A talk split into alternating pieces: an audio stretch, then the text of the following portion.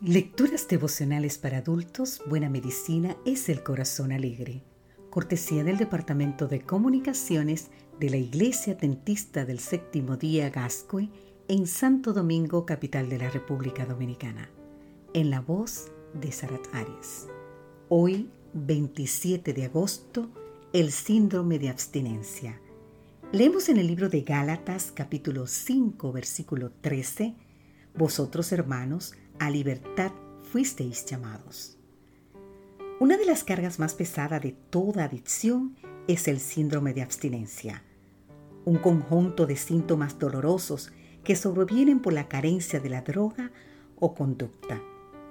Es el caso del fumador, que pone en práctica su propio propósito de dejar de fumar. Enseguida se da cuenta de que no es fácil Sufre dolores de cabeza, náusea, cansancio, falta de concentración, desánimo, ansiedad de dulces y alimentos calóricos y por supuesto un deseo vehemente de fumar. Lo mismo ocurre con las conductas adictivas, por ejemplo. Cuando la persona enganchada a las telenovelas decide no verla más.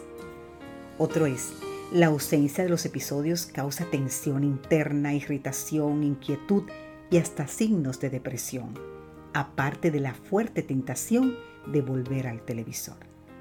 Son los síntomas de la abstinencia, barrera que se anteponen a la libertad de las adicciones. La libertad es uno de los dones más preciados. Los pueblos a lo largo de la historia la han buscado continuamente, a veces derramando mucha sangre en el intento de recobrarla y afirmarla pero en todo caso se trata de una libertad incierta e imperfecta. El texto de hoy nos recuerda que los hijos de Dios estamos llamados a la libertad, una libertad segura y auténtica que proviene de Jesús. Te invito a leer San Juan 8:36. Pero, ¿es suficiente otorgar libertad sin más? Imaginemos un preso a quien se le concede el perdón. Ya libre en la calle, Siento una inmensa sensación de gratitud y le es reconfortante saber que puede comenzar una nueva vida. Pero al mismo tiempo siente escalofrío, pensando que por sus viejos hábitos podría reincidir y volver a la cárcel. Esa sería nuestra situación si no fuera porque Jesús nos libera y nos protege de lo que pone en riesgo nuestra libertad.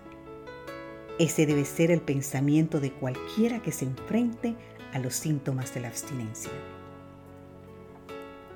Yo estoy contra vuestras vendas mágicas, con las que cazáis las almas al vuelo. Yo las libraré de vuestras manos y soltaré para que vuelen como aves las almas que cazáis al vuelo.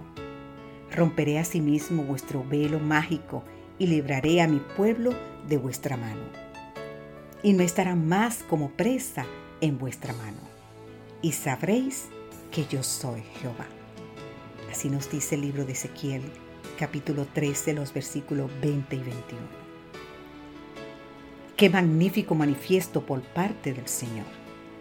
Aunque el mensaje va dirigido a los falsos profetas, bien puede servir para los agentes y circunstancias que promueven las adicciones.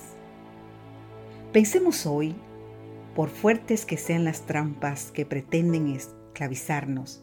Nuestro Creador es infinitamente más fuerte que ellas y nos liberará de las ataduras del pecado y de las ataduras de las adicciones. Que Dios hoy, querido amigo, querida amiga, te bendiga.